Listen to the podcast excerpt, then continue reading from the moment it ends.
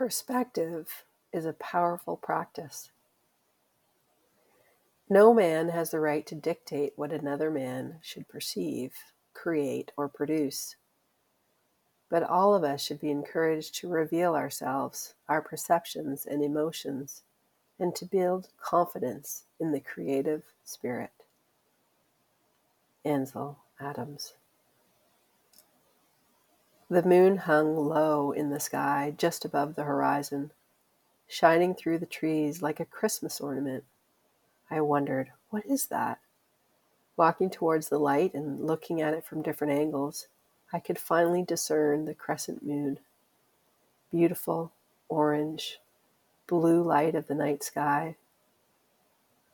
Perspective is a powerful tool of inquiry. At first glance, I thought it might be a neighbor with fervent energy having built a Christmas light wide enough and tall enough to see from so far away. No, this is nature. Simple, beautiful, and subject to interpretation and perspective. How is your perspective serving you? Thank you for listening.